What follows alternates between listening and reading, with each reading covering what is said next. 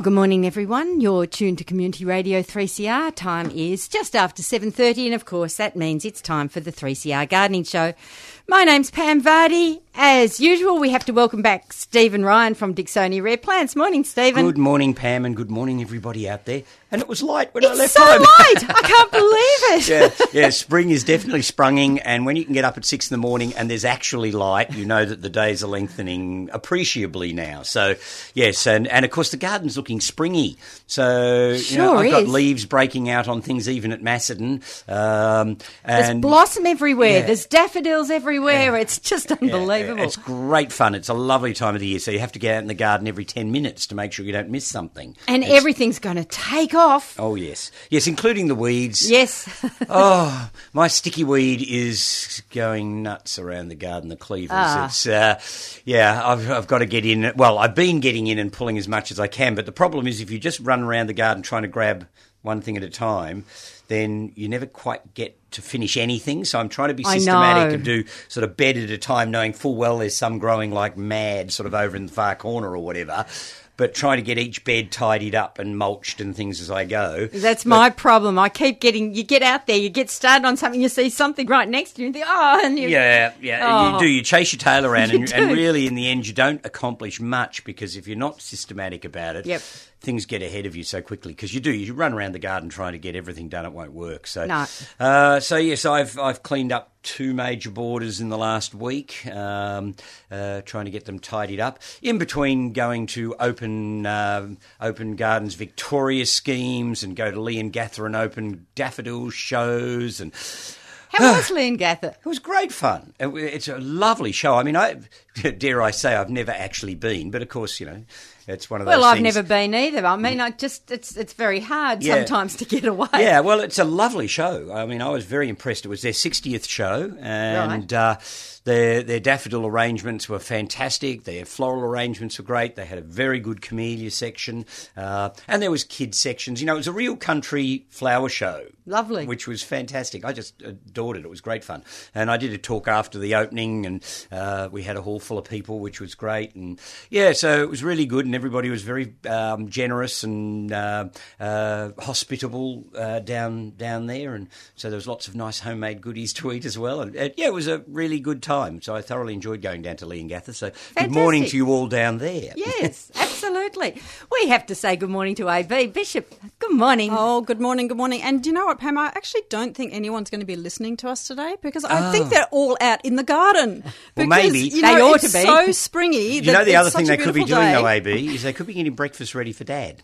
Oh, that's true. Happy Father's Day. Yes. Yes. Absolutely. Yeah, so yes, they, to yes, all those dads. Yeah, so the dads out there might be getting spoilt this morning. Oh, hopefully. Yeah. Yes. Hopefully lots of gardening tools. And if you haven't that. thought of something to give Dad, take him to the local nursery. Well, I actually had one of my clients came in yesterday uh, to buy a lovely little hand, uh, you know, one of those stainless steel garden trails for his dad, because it's something they can use forever. That's And right. So yeah, so there's lots of things in nurseries and garden centres that you could buy for dad. Although I have to say, you should have thought about it last week. oh dear. Better late than never, Stephen. Well, true enough. True Yep, enough. yep, yep. Okay, I'm going to get straight to some community announcements, and I know you've got some there too, Yep. Stephen. But I'll get to some that are happening today. Uh, first up, a reminder that today is the second day of the uh, spring show up at Ferny Creek Horticultural Society. Ah, Now, they always have a fantastic spring show, and I can imagine their garden out there is looking just Oh, stunning yeah, at the moment. should be splendid at the moment. 10 whole acres of brilliant garden they have up there, and they're doing guided walks today of the garden. Uh, but uh, as I say, it's all happening. The address is 100 Hilton Road in Sassafras. Melway's reference there is 66E12. Uh, open at 10 o'clock this morning, running through until 4 o'clock. There'll be officially judged flower displays. There'll be a sale of collectible plants at reasonable prices, vendors' plants for sale, refreshments, light lunches, sausage sizzle, and Devonshire teas, ample free parking. Now, entry is $5 per person. Children under 14 are free. Also on today, as the second day of their show, is the Kyneton uh, annual Spring Flower Show. This is taking place in the Kyneton Horticultural Society uh, which is out at the Watts Pavilion in the Kyneton Showgrounds. Uh, this is in Mollison Street in Kyneton. 10 o'clock till 4.30 today. Highlights, daffodils, of course. Um, all sorts of sections of cut flowers, shrubs, pot plants, cacti and succulents, floral art, and a children's section. So that's all taking place today as well. If anyone follows um, Millie's Instagram account, which is the Thrifty Gardeners, you'll see you'll see that she's posted these incredible um, sculptures, I suppose, that kids have made out of fruits and vegetables. Okay. And, uh, yeah, really, really cute, like melons, and you know, a melon that is um, you wouldn't want to get in the way of. It looks very dangerous, and all sorts of things like that. So yeah, jump Excellent. on and have a look. Excellent. Okay. Now, of course, it's the first Sunday in the month. That means Villa Alba is open. Now, Villa Alba also hosted the other day a lecture and exhibition of fashion in the Victorian era, which was presented by the Kew Historical Society. And anyone going out to Villa Alba today, uh, those uh, selected costumes and uh, accessories from the collection will still be on show today. Uh, so it the house and the RJ Hamer Heritage Garden are open this afternoon, one o'clock till four o'clock. Admission is $10, uh, concession $8. Children are free. Afternoon tea is available with a $3 donation, and they are out at 44 Walmer Street in Kew. Melway's reference there, 44H6. Now, uh, coming up on the 10th of S- September, which is next Saturday, the Australian Plant Society Yarra Yarra Group have got their native plant and book sale. 10 through till 4 o'clock. It's being held in the Eltham Senior Citizens Centre, 903 Main Road in Eltham. They'll have a huge range of native and indigenous plants, including short and tall grafts, organised by the Australian Plant Society Yarra Yarra Group. Also, uh, I should mention for next weekend, uh, both Saturday and Sunday, there's going to be an open sustainable habitat garden. Now, this is at 65A Dickerson's Road in Heathmont. Now, this Australian garden features remnant bush and also includes other indigenous plants as well as native plants to attract wildlife and promote sustainability. There are a few exotic plants for sentimental reasons. I like that. Yes. grandma's, grandma's Didn't want to uh, rip 'em Daphne out. or yeah. yeah, well, I've got Grandma's Hoya. yeah, exactly. as well as a raised garden, uh, vegetable garden, and a herb garden. Now, admission is six dollars. Children under under eighteen free. Students four dollars. No pets, please. And refreshments will be available. All proceeds going to Oxfam. So. That's next weekend, both Saturday and Sunday, 65A Dickerson's Road in Heathmont. Now, also opening next weekend, and this one sounds really interesting. This is the next um, open garden for um, Open Gardens Victoria. Now, this is actually it's it's like one whole garden, as you'll you'll find out, but it's Munro Court in Castlemaine. Now, uh, it's open, as I said, next Saturday and Sunday, ten till four thirty. Entry price is ten dollars. Children under eighteen are free. Now, this is a Castlemaine development. It's a community of eight sustainably designed houses in Waterwise Gardens, which sit around a small court. Now, the gardens link the houses together. There are no fences. Instead, privacy is provided through courtyards and well placed windows, walls, and tall shrubs. Sam Cox designed and landscaped the gardens using large granite rocks, mulched planting mounds, and water permeable gravel paths. In a sense, uh, Munro Court comprises one continuous single garden featuring hardy Australian plants native to the goldfields of central Victoria. Now, there's also a vegetable garden, orchard, compost heap, and hen house, which are reached across a tree lined creek, and these are communally maintained and the produce is shared. Uh, the project commenced in 2002 with building completed by 2009 and the court now houses 18 residents ranging in age, in age from 3 to 93 years. Visitors will be able to explore all of the gardens and walk right around most of the houses with the owners on site to discuss the sustainability features of the designs. Now, um, There'll also be plant sales on the day. Francis Kincotta of Newstead Natives will have local plants for sale from 11am both days, and there'll be uh, a talk given on each day. On the Saturday at 2 o'clock, Sam Cox uh, will talk about landscape aspects and collaboration with house designers, and uh, on the Sunday, uh, there'll be a brief outline and history of the project since inception in 2000 then a Q&A session with some of the residents. So a really, really interesting project. It's sort of like a Bickleigh Vale in, in Yeah, a modern... a, a modern Bickleigh Vale, Yeah, exactly. yeah, So which I think um, is fabulous, and it surprises me there hasn't been more of this sort of thing. Well, I mean, sort of Bickleigh Vale sort of set up the idea, Yep. and it really hasn't happened Yeah. all that often. Yeah, sadly. Down at um, I don't know if you guys have heard of um, the the project down at Cape Paterson, which um, a, a guy called Brendan Condon who owns Australian Ecosystems, um, which is a re-veg, uh, wetland re-veg yeah. company. He's um, set up this um, uh, sustainable.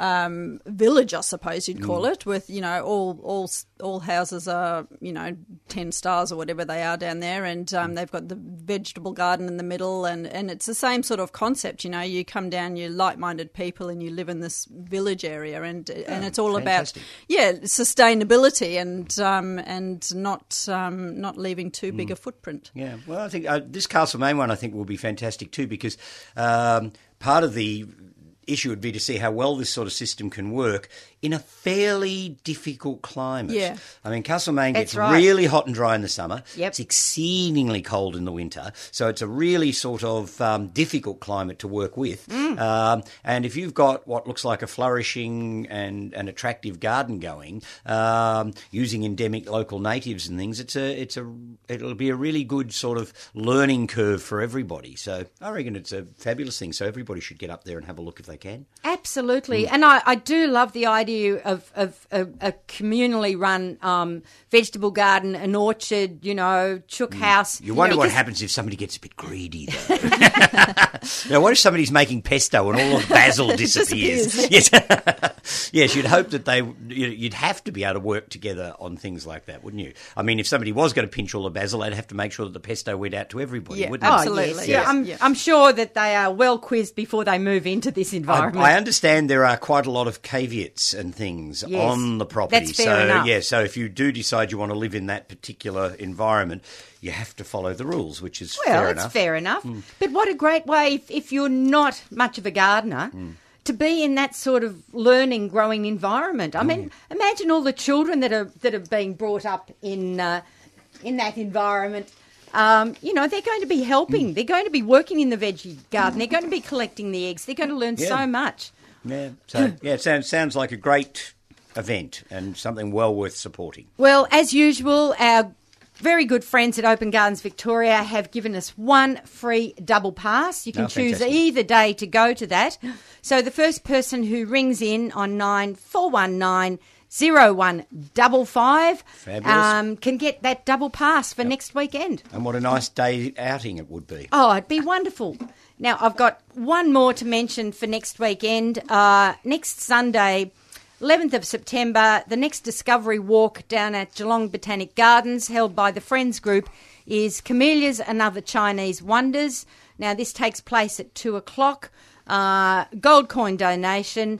And uh, it's going through the Camellia Walk, which is rich in colour, of course, at this time of the year, and features some of old species not readily available.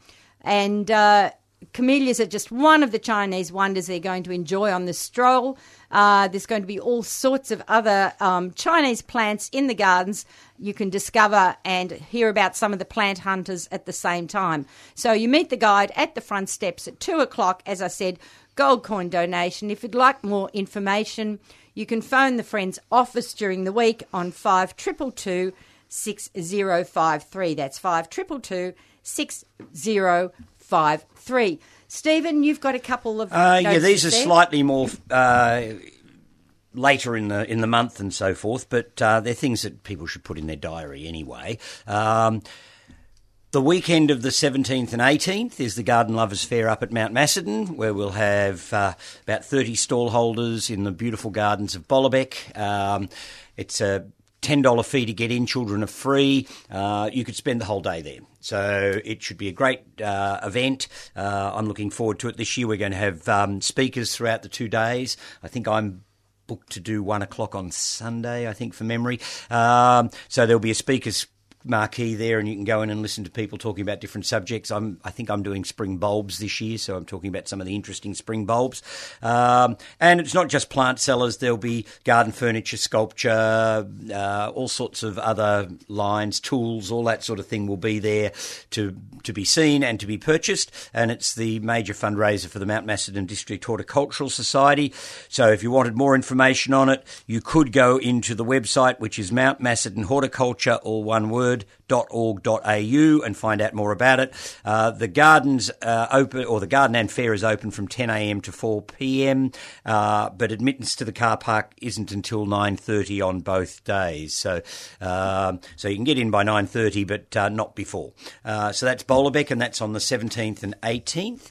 And the following week um, is, of course, the AGM and world renowned plant auction for Plant Trust uh, that will be at Domain House on Thursday, the 22nd of September. Now it actually opens at six thirty for wine and cheese and for viewing of the plants. So you can come in, have a glass of wine, have some cheese and, and nibbly things, um, and have a look at the plants that have been donated to be auctioned. Um, and most of these plants come from commercial growers or collection holders, and so there'll be some fairly interesting bits and pieces. I've already picked up some things from the Bendigo Botanic Gardens because they hold two national collections up there, so I've got some plants out of their collections. Um, and so it'll be an interesting evening. Uh, the actual auction itself starts at um, 8 o'clock. Uh, and yours truly is the auctioneer, so I hope my voice hangs out for the, the evening. You it's better quite hard work. it up the day before. it's quite hard work, but it's a lot of fun. Um, and it's, again, a major fundraiser for Plant Trust, an organisation that helps to. Um, hopefully preserve some of the uh, biodiversity that we have within our amazing diverse country. So, um, so come along. It's a great night, and uh, I'm sure you'd enjoy it.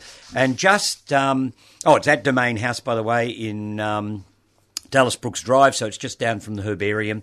Uh, it's the white building you can see on the right hand side as you go down Dallas Brooks Drive, and just show up at six thirty. It's free. There's no charge at all, uh, but of course, do bring cash because we will take it away from you. Uh, and there'll be a raffle and you know all sorts of things going on, so it should be fun. And another thing for the diary, and something you need to book for, and another thing I've got myself involved in. Um, there's a marvelous property on the north of Mount Macedon called Ardchoille. Uh, now, Ardchoille was originally owned by William McGregor, who was one of the original um, directors of BHP.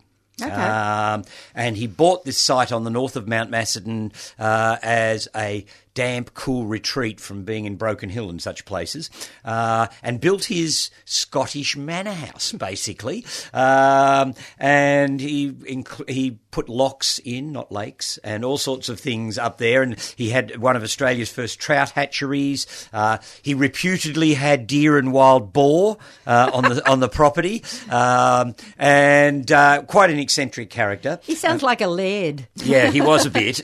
yeah, he, actually, I think he was a bit of a lad of a laird, actually. Um, and anyhow, so the property is um, privately owned still, and the owner, Helen Kochu, has decided to have an ancient trees walk uh, in the garden, and it's going to be led by yours truly, because there's a whole pile of trees there that are well over 100 years old. Um, in fact, it says here a great collection of cent- centenarians still waiting to receive their letters from the Queen. And it has got some remarkable trees in it. Uh, so it's a morning tea and tour of the garden. Uh, it's thirty dollars per head. You do need to book for this, and um, the bookings are at info at ardhillygarden.com.au, and I'll spell Ardchoille for you. Um, it's A R D C H O. I E. So Ardchoille Garden, all one word, dot com dot au. And um, that's on the 10th of November, uh, Thursday the 10th of November, uh, at 10.30 in the morning. And it is a remarkable place. It's got a National Trust classified fernery uh, that's uh, all done in galvanised iron. So an old galvanised iron fernery dating back to the 1870s or thereabouts uh, that Helen's been carefully restoring the garden underneath. So she's getting ferns and everything all back in place again and turning it into the Victorian fernery that it is. Because at one stage it was a chook shed. Uh, so it's you know the garden is is coming along beautifully and. Uh, I'm hoping for one of those beautiful, misty Mount Macedon mornings, actually, if we can crack it, because when you wander through these trees with trunks on them, you know, that are meters in diameter, uh, and the mist is swirling through Quite them. magical. Oh, Yep. can be stunning, AB. So it is really a really interesting property. So it's a, an opportunity that doesn't come up all that frequently. So if you want to see one of our really unusual properties on Mount Macedon, and the only major property that's on the north of the hill, uh, nearly everybody selected property on the south of the mountain because they wanted the, the deeper soils and the cooler climate. And of course, on the north of the mountain, it tends to be a bit rockier. Uh, and although there's good soil where Ardchoille is, um, it does get warmer and drier in the summer. Um, uh, but it, I think it reminded William McGregor more of his highland um, rocky hills of Scotland and what have you. Um, but um, So completely different microclimate. it, it does feel In quite way, different. yeah, yes, it, yeah. it feels quite different to the south of the mountain. Um, and uh, yeah, it's just this remarkable place. I mean, even the old gardener's cottage, which is still there, the original house burnt down uh, when. Um, some squatters moved in after William McGregor passed away Okay. because he had no, he was never married, had no children, and the place had been left to a niece in England. Uh, and some squatters moved in, um, and uh, the place burnt down in the 1920s, I think it was, maybe a little earlier. And a weatherboard house was put on later. That was pulled down again later on, and so there's a fairly modern house on the place, but in keeping with the style of the property and so forth. So it's a lovely, lovely modern home on the on the property, and uh, yeah, so uh, yeah. It sounds like a good fun thing to do, and there are some exceedingly rare trees in the garden that were planted way back over a century ago. Fantastic. So we'll be looking at some of those. Uh, some of them are, funnily enough, sort of unique to Mount Macedon in a sense. There's not many of them that are unique, full stop, but a lot of the trees that went into the gardens around Mount Macedon were supplied by Sangster and Taylor Nurseries way back. Okay. And I've got visions of Mr. Sangster sitting at his desk with his quill, uh, writing letters to all of his good clients around the Macedon Ranges saying, I've just imported from England uh, half a dozen specimens of Ilex kingianum, and your garden needs one. Uh, and you can walk around the gardens of Mount Macedon and you'll see these signature plants that nearly all of the really old gardens have got one. Right. And yet you won't see them anywhere else. You won't see them in the Botanic Gardens in Melbourne. You won't see them in the gardens of the Dandenongs because that was always, that was sort of a generation or so later. Um, so there's these sort, sort of signature trees that Okay. grow around Mount Macedon in quite a few of the gardens, which I find an interesting sort of historical note as well. yeah. Yeah, So there we go. Okay. All right. We've got one one Oh. last uh, community announcement, and this really follows on from if anyone watched Gardening Australia last night, doesn't it, AB? That's right. So, Stephen, if I said to you you could do a two-hour gardening, organic gardening course for seven hundred ninety-five dollars, you might kind of run for the hills. Potentially, Yeah, yes. It does, yeah, it Yeah, does yeah, sound like yeah, quite yeah. a lot of money. Okay, so throw into that. Um, so it's a course for two people. Mm-hmm. Throw into that overnight accommodation and dinner at the two-hatted Royal Mail Hotel in Dunkeld. And Starting to it's sound better. Starting to sound a little bit better. Yes, yes, it's getting better. Yeah. So if anyone watched Gardening Australia last night, you would have seen that um, uh, we had a story on um, the Royal Mail Hotel kitchen garden, Mm. and um, Michelle Shanahan, who's the head gardener there, um, showed Jane around the garden, and um, it's quite an extensive garden, almost three hect- uh, almost three acres, and um, they've got all sorts of things going on down there, and um, she does everything organically, and um, so it's quite quite an incredible place, um, set right in the foothills of the um, Grampians. It's a beautiful there. spot. It is absolutely lovely stunning. spot. So, and um, I mean, of course, all the trials and tribulations that she she goes through. So they've decided um, it's very popular. You know, when they have guests, they you know shown around the kitchen garden, and, and it's a very popular um, place. So they've decided to run these. Um, Kitchen garden courses, and um, so they're they're just um, doing them through spring. So there's three dates so far: Sunday, September 11, October 16 and November 20, and you spend um, a couple of hours with Michelle in the garden, taking home all her organic gardening skills. And believe me, she's got lots of skills. She's had people there from around the world, you know, um, who are really into organic gardening, and um, passed them on, passed their skills on to her. Um, So the Organic Garden series will provide all participants with a pot soil, produce, and the knowledge to start their own organic kitchen garden. Um, and as I mentioned, it's the prices per couple, so seven ninety five per couple, and it includes overnight accommodation, a gardener's afternoon tea, and a five course dining room dinner featuring produce from the garden itself. Because over eighty percent of the produce in the restaurant Yeah. comes from that garden, which is And there's pressure. If you're going to run a restaurant Oh, out of an organic Oh, garden, Absolutely, You know, it's you've like got to have the, the produce. Yeah, Yeah. for sure. Yeah. Um, so if anyone's interested in, in booking that, that, the number to call is double five double seven double two four one. There we go. Okay, we've got to also welcome into the studio Will Ashburner. And Will, of course, is from Hancock's Daffodils. We get to see you, if we're lucky, about once a year. it's all happening again, isn't it? It is, thanks, Pam. Yeah, thanks for inviting me again. And I walked into the studio, and it's all quite strange. It's all. All new, isn't it? It Oh, is. since you All saw it painted. last, yes, it's it's, had a bit of a paint job. It has a paint job, and AB and Pam have swapped sides. yes. yeah, that's a bit bit mind altering as It is, well. it is. That was, that was we walked in, and, oh. and um, there's a computer screen, and it's almost it's not sort of you can read it actually. Yes. Yeah, it's um, well, it's quite. And the worst thing is though that you had to press a bell to get in. That was a bit sad because normally you know the doors open and everybody can come and go, and Yep, now yep. there's security. It's, Unfortunately, we've had some security issues, so mm. We don't have bouncers on sign the of door the yet, though. times. Yes. it's a sad sign of the times. It I is. think. So it's It is. amazing that we can see you at this time of year. Like, you know, thought you'd be busy out there in the gardens. I have been, yes. yes, I'm solo this weekend. My wife and, Uh-oh. and daughter at um, at Adelaide show, and my son decided to go and climb Mount Bogong this weekend. So, Oh, gosh. This weekend of all yes, weekends, yes. I well, there's mean- snow up there, you see. Ah, some young people have got no responsibility. Uh, So I went and picked some flowers to show you last night in the dark. So I'm not Ah. sure exactly what I picked, but um, I went through the. they look all right, Will. They, they look quite nice. They, yeah. mm. And then this morning, oh gosh.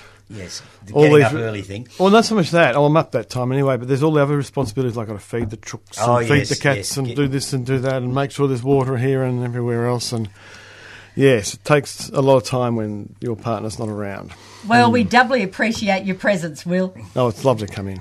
Good on you. Good on you. And of course, we should we should tell listeners why you're here, and that's because you very bravely have opened up the daffodil farm again to the public. Yeah, and every year we open up at this time of year because, well, it's the best time to open because there's something to see. Um, Exactly. And so we're just trying to let people see what these um, daffodils that, that uh, look like in the real world instead of in the in a catalogue that's um, where it's sort of flat and the colours aren't right and and you can't actually see how tall they are and you have to read description. So it's nice to see able to see the daffodils in the flesh and, and talk to us and, and it's really nice up there at the moment. It's a And beautiful I'm spring. assuming when they do come in and they see that daffodil that they've been looking for for their whole life, they can just then order it for supply in the appropriate season. Exactly, yes. Hmm. It's like going to see a living mail order catalogue and you just place your orders and we'll send them out later. Fantastic. That's and brilliant. It, it's it's it's quite extraordinary this spring because it's so much wetter than last year and, and everything's just popping out of the ground. It's just Does that mean BYO gumboots, or is it? Uh, does your soil drain away quite well up there? Um, yeah, the garden's fine Yeah. where we are, but um, yeah, the paddock, the in the paddock, it's um, a little bit slippery. Yeah, yeah, yeah, so beware. Yes. Beware. And don't wear those stilettos out. No, to no, no. Oh no, no, no. Especially you guys. Are you predicting a bumper crop this year, Will? Oh, I always do. Yeah, prediction. every every every uh, horticulturalist garden, it's always the, the weather's always different, and and it's always going to be better than last year. I think that's we're all eternal optimists. I think. Yes. you sort of have to be in gardening. Yeah. Although I see this year as being one of those springs out of the of that box. rain, I think because it we've is had- going to be. We've had proper rains. The moisture's got down into the ground. Um, everything looks like it's ready to just explode. So I think it's going to be a great spring this year. So and certainly my bulbs have been. Those that have been up and done their things already have been fabulous this year. All, all the snowdrops were fantastic. Uh, the winter cyclamen were fabulous. Uh, uh, the earlier narcissus that I've had, and you know, I do the little tiny things. Generally, I don't have the bigger growing types, but the earlier ones, that, uh, they've all flowered well this year. Uh, even some of those that I find a little shy flowering have been good. So. I've, I've got no complaints. My Narcissus cyclamineus has flowered their little heads off this year Good. Uh, and looked fantastic and are still looking all right, although they're passing over now and hopefully setting seed pods as we speak. Um, so I think it's been a good good bulb year. Oh yes, yeah. Now you're open every day until the end of this month, Will. That's right. Yeah, from uh, ten o'clock till four o'clock weekdays, and l- sorry, eleven o'clock to four o'clock on weekdays, and ten till five on weekends. So Okay. plenty of time to see stuff. Wow. And where do we go? How do we we get go? there, Will? We should just Google us. Oh, come us. on now. Some Um, people just like directions. They as well. do, don't they? Yes. Um, we're on the Belgrave Gembrook Road, so you need to come up to Belgrave and catch the road to um, Emerald and Gembrook, and you can't miss us. We're on the corner of um, Grand Tulla Road. It's on. There's a we front um, planted the front paddock out in um, because. It's obviously when the front paddock's full of flowers. It's quite Yeah, a catches quite the eye. Catches the eye, and there's a good reason for that actually because um, next year we celebrate our hundredth year of um, Really? existence. so Hancock's has been going 100 years. Well, Hank, well, not called Hancock. oh, so yes. it did No, have no, another yeah. name at one Yeah, it was owned by a fellow called Harry Brown originally, and uh, as Browns Lindale doesn't came- have quite the same no, ring. it doesn't ring. Um, and he started breeding um, in Ballarat. Actually, that's Ah, where the he started. Yeah. Okay. And then it moved to Camberwell, Glendon Road in Camberwell. Oh, I bet that real estate's valuable now. Um, I suspect they had some bulbs in Burwood too, but I'm not sure about that. And then they moved up to Ferntree Gully, Calorama, and now Menzies Creek, where they've been. We've been for nearly 50 years. So Goodness Gosh. gracious. Well, there can't be too many horticultural firms around that have that sort of history. I No. would have thought now No, that are I- still going.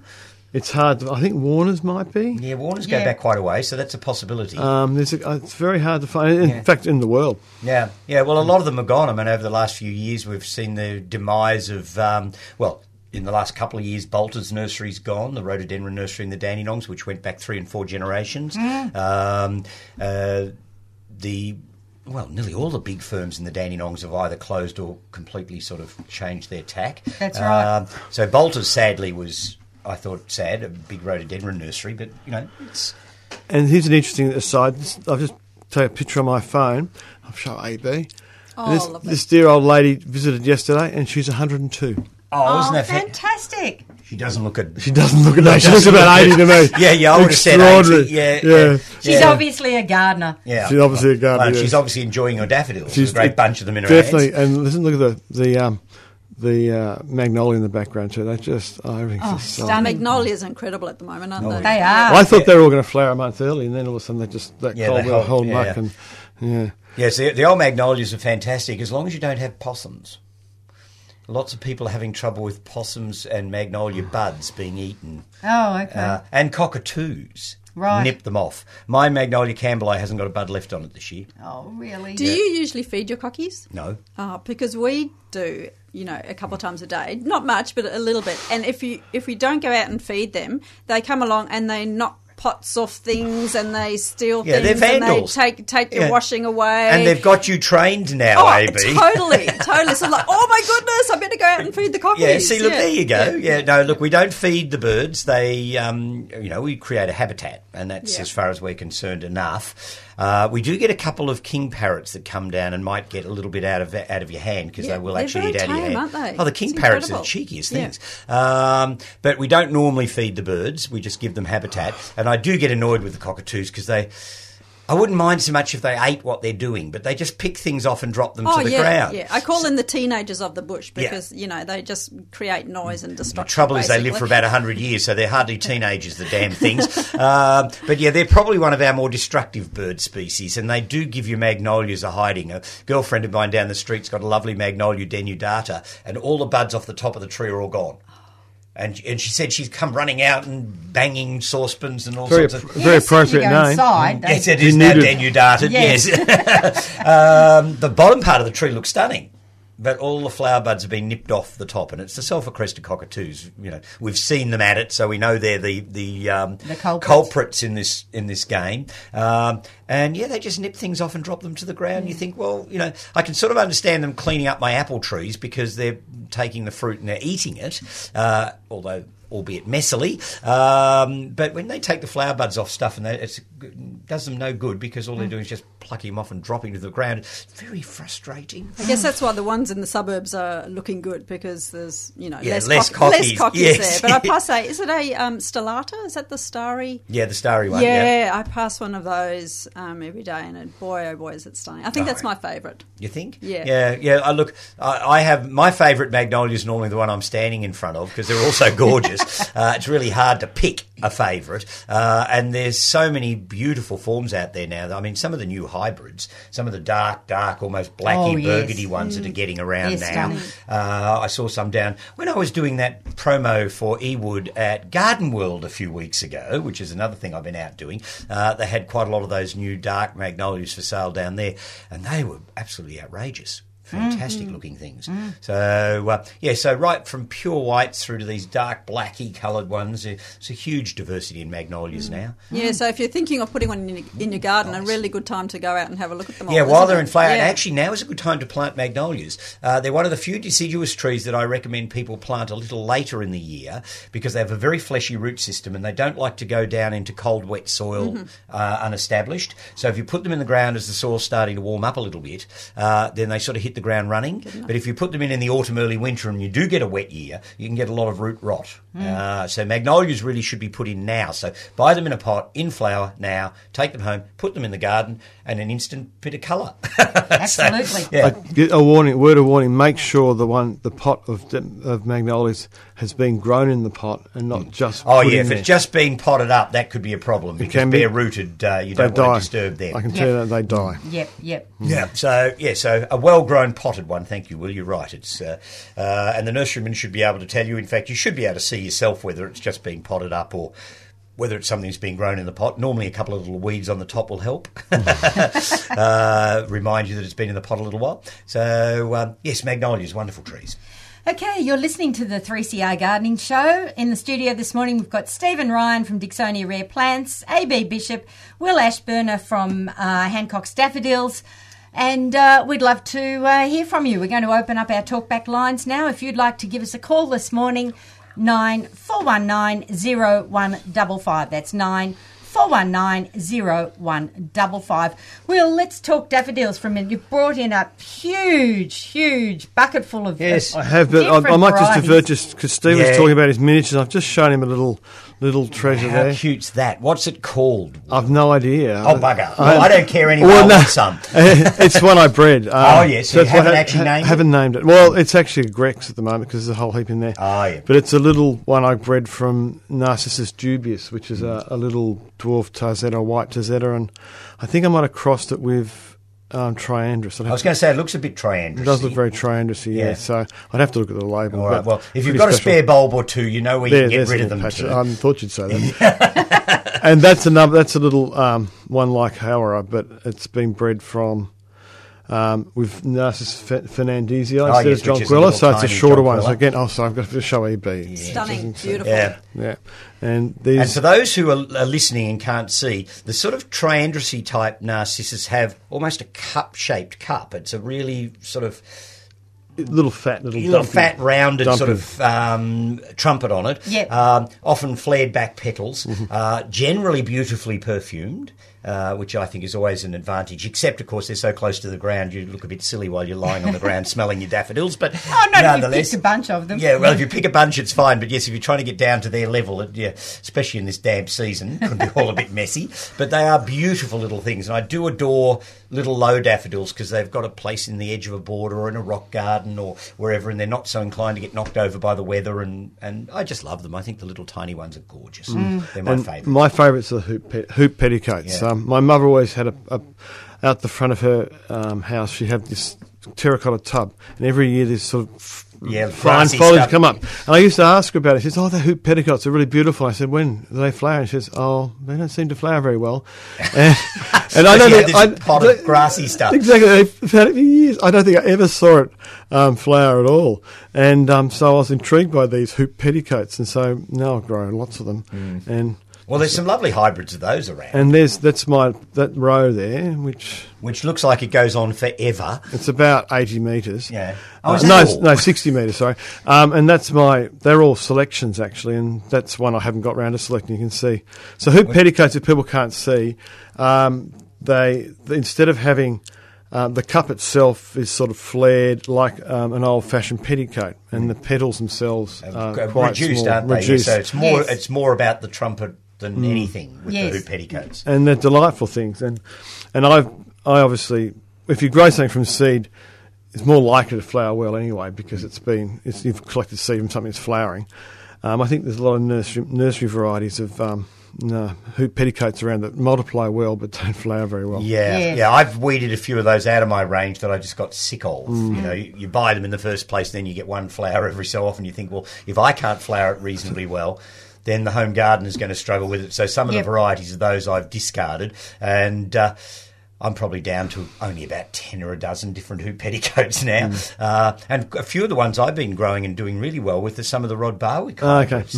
Um, with the weird names that he gives them. Uh, but one that's been doing, or two that have been doing particularly well of Rod's Narcissus bulbocodiums that I've had for three or four years now is Ben Blur and Mickey Moto, or Mitty Moto. Uh, and they've been lovely. Really good and big flowered ones, really showy, Okay. but still comparatively short. So Yep. uh, I've really enjoyed them. So this one, this one was bred from Spiro, which is one of Yeah. Rod's, and I crossed it with a, of, um, a species called Lutescens.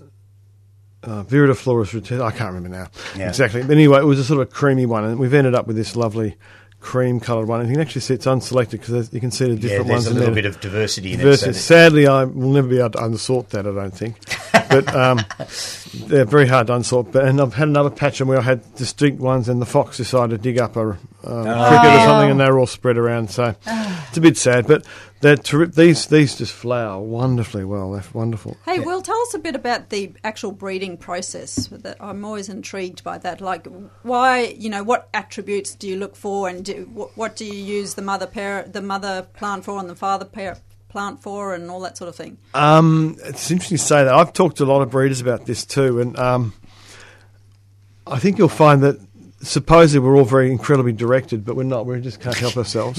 you keep putting pollen everywhere. You just can't keep pollen. The, the most amazing fellow is a fellow called Terry Hatch in New Zealand. Who, if you ever visited Terry Hatch, he's just he just dabs pollen. He can't. He'd be walking around the garden, he'll start dabbing pollen. He just he just. So don't stand still. Is what But you're he's- saying? That's right, you might get pollinated. Yeah. he, he's he's produced some amazing plants too, um, which we've had in Australian gardens for a while now.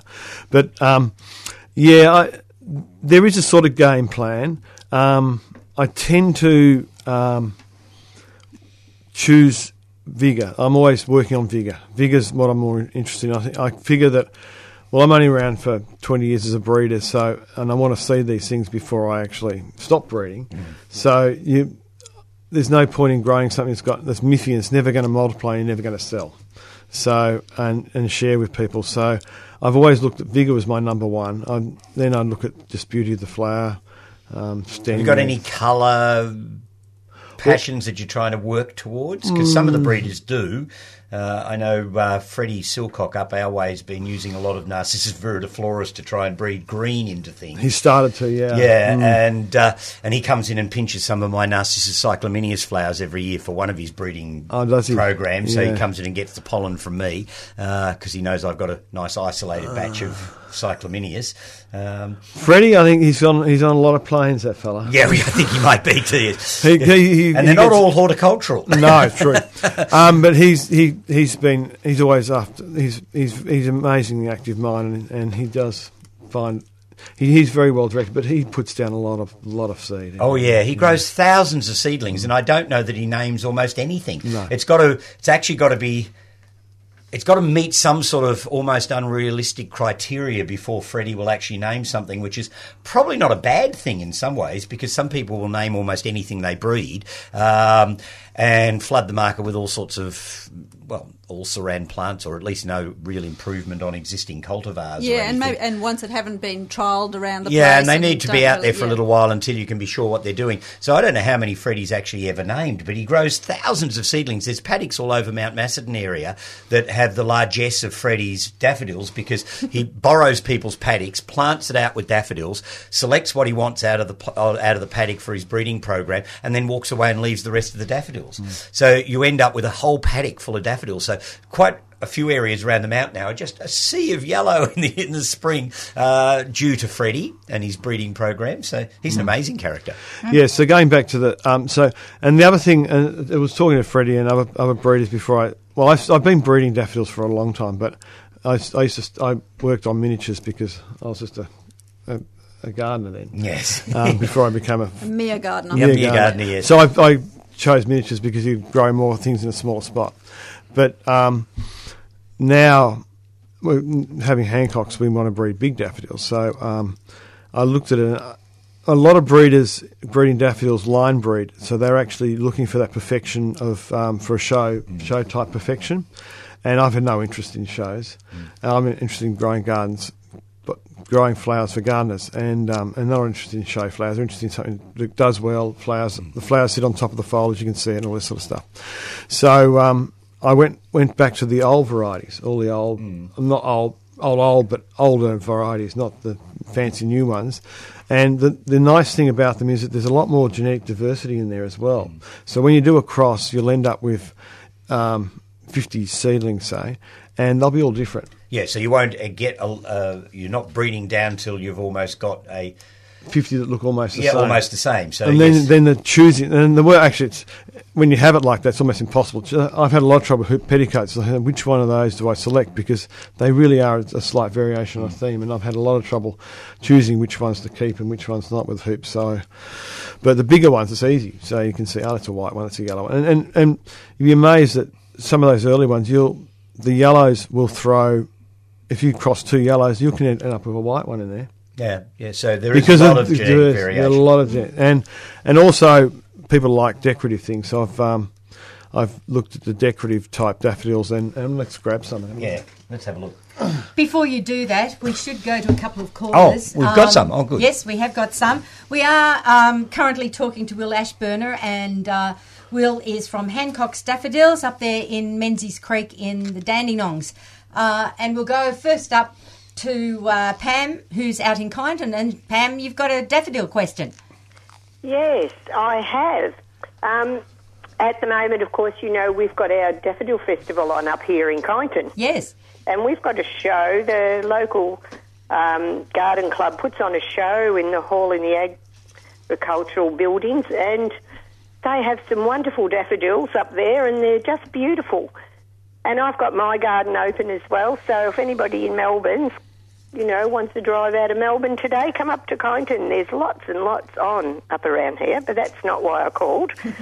um, out, along the front of my fence, I have got lots of daffodils, of course, because you open your garden and it's, that's what Kyneton's all about. And I might add, we can grow daffodils quite well up here, which is one good thing we can grow.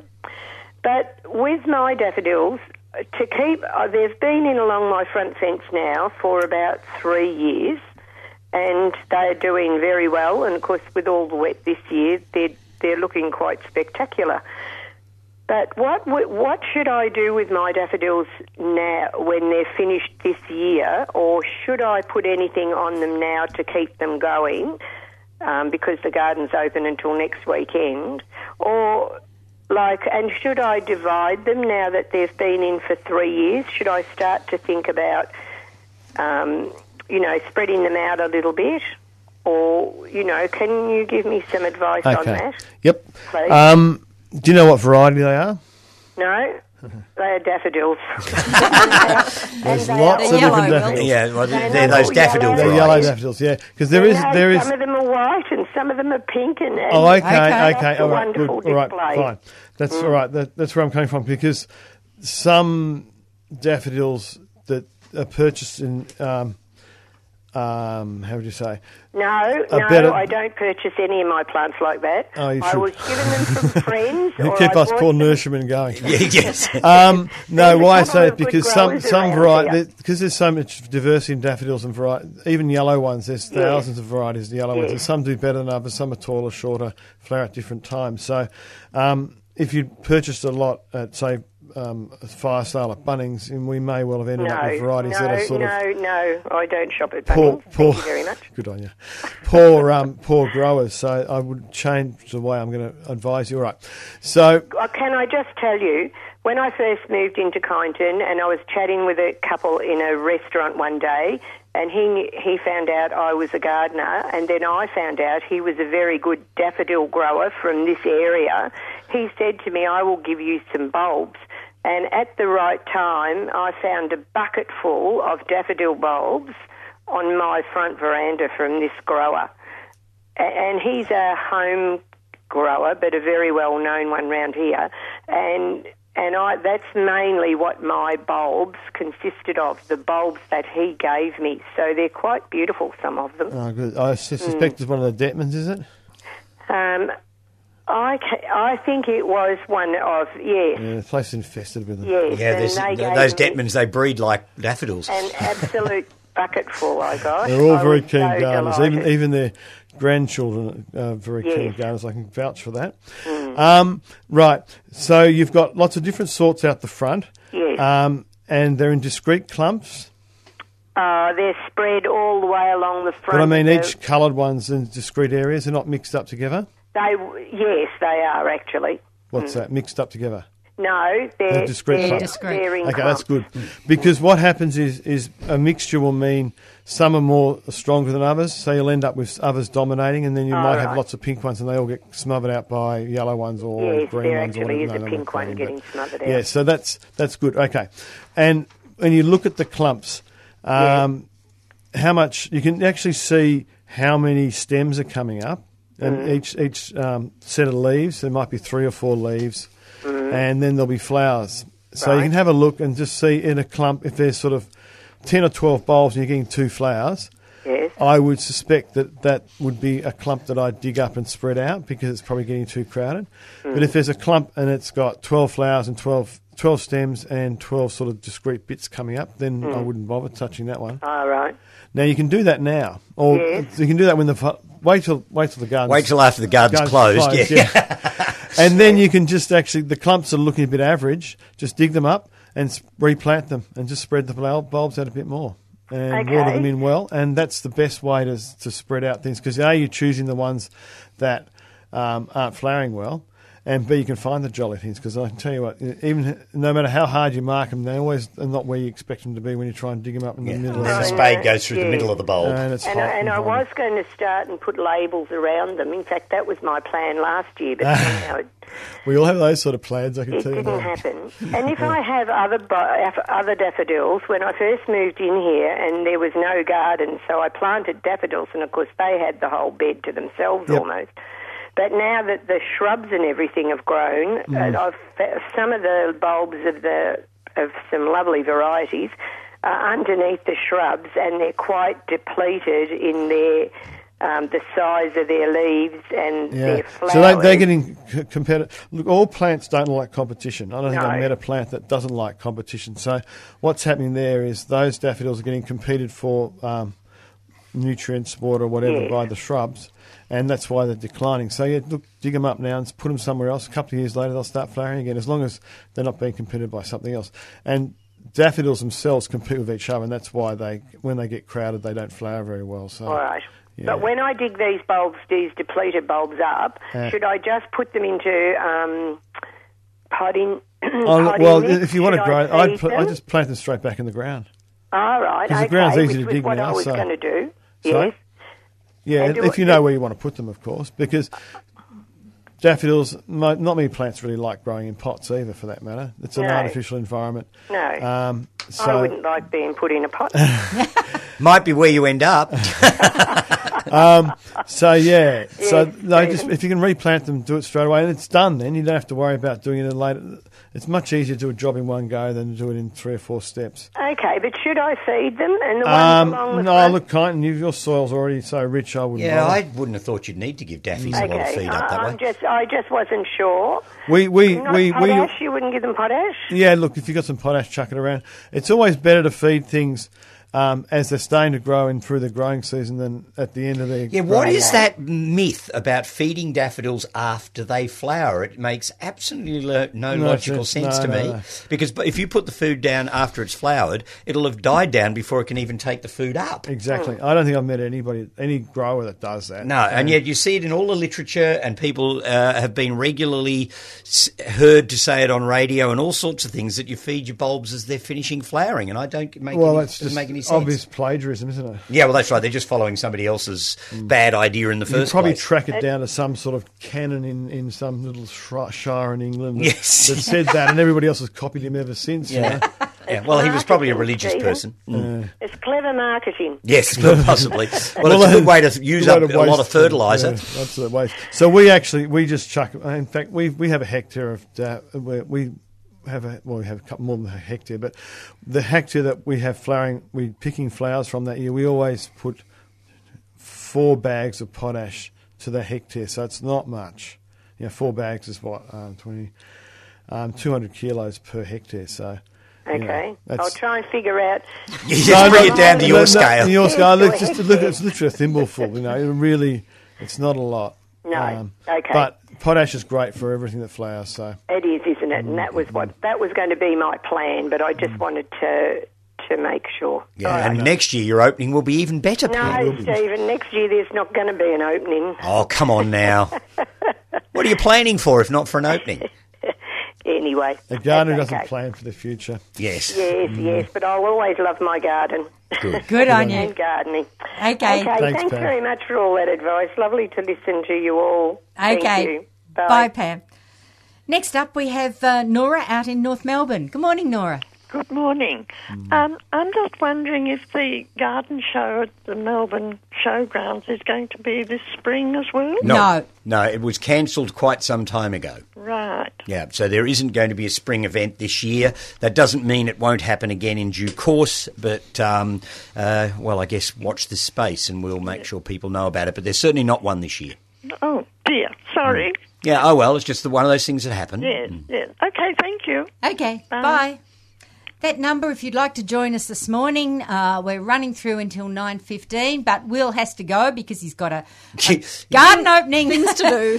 So uh, if you'd like to talk to Will and talk daffodils, do give us a call nine four one nine zero one double five. That's nine. 419 Just looking at some of these incredible daffodils, Will, I'm, I'm particularly I'm looking at this one Which one's? Oh, that this one. one because that's the a strange one. trumpet is so flared that it's almost doesn't look like a trumpet. I don't remember. I don't remember picking this one out. Actually, it's Okay. I can't. I've I'm, I've made 750 selections now. Gosh, So I've, you do forget a few of them. Um, and that one is yeah, pretty interesting, isn't it? It's very interesting. It's um, quite a big flower. It's um, got a white petals, and it's got the trumpet itself has, as you say, flattened out completely. Um, But all and frilly and fluted Frilly around. and- Just bit. gorgeous. Not as much as some, but and the the pe- the trumpet itself is split to the base. In fact, if you look at it, it's actually almost made. It has. It's made six discrete um, sections. yeah. lobes. So you've Yeah. actually got two layers. Looks looks like two layers of petals. Wow, that's pretty good. I might have to remember that one. Yeah, yeah, yeah. I might have to do something with that because you could actually. If we if you keep working there, you could actually make it look like it's got two layers of petals. Yeah. Wow, that's interesting. I think that's very stunning. Yeah, Yeah. because there's a lot of there's quite a few split coronas in there. Here's another one. Yep. That's sort of um, it's been quite reduced. There. And Goodness, I'm not sure about that one. this one's sort of yeah, it's a bit it's um, interesting. Certainly won't make a show It- bench. what happened? No, it won't make a show bench. flower. It's this one's got very white petals, and the trumpet itself has um, been reduced to a, like a disc, and there's sort of little um, petally bits coming off it. It's quite strange looking Yeah, it looks like it's had a holiday at Chernobyl. we should take photos and, and send them on, on the website or something, shouldn't we? There's a split That's a trumpet that's one colour. One colour, yes. So that's that's that's quite good too. isn't it? I, that's one of the ones I've been trying to get. There's no not many good strong um, white split. In fact, white daffodils are um, exceedingly hard to have good, strong, vigorous ones now. I think global warming is affecting us because we've lost a lot of white ones we used to have. Yeah. Um, they're finding very hard. So I've been working hard on breeding new white ones and new reverse bicolours, which, um, if we can find a reverse bicolour, there's one there. Now, reverse bicolours, um, or a bicolour daffodil, sorry, a bicolour daffodil is a, that's not a very good one, a white, white petals and a yellow trumpet. So reverse bicolor is the oppos- opposite of that, which is a, um, a white trumpet and yellow petals. We can't find it No, anywhere. can't see Some it. there. No, I can't see one. Oh, Hey, hang on, Will, I know one. that tulips Ah, have got 16 different classes. You know, things like you're talking about the trumpets and frills and doubles and singles. Is it the same with daffodils? Um, yeah, I think daffodils have 13, I think. Yep. So um, I won't go for it, but there's there's ones for trumpets, small cups, doubles, splits, um, Cyclamineus daffodil. Ones that are derived from certain species, Cyclamineus poeticus, um, triandrus. So yeah, there's it's quite it's it's easy to find that Quite sort of elaborate. information. Yeah, Yep. it's all well published. Every every daffodil book's got it somewhere. So this one's a reverse bicolour, which hasn't reversed yet, but it's got um, yellow petals, and then the trumpet. Often they're always limey green, limey yellow. They're not actually a strong, bold golden yellow. They're a sort of limey green yellow, um, and then the the cup itself will mature, not fade, mature to white, and they can be look quite stunning. And and there's one there. Look, that's a better one, I think.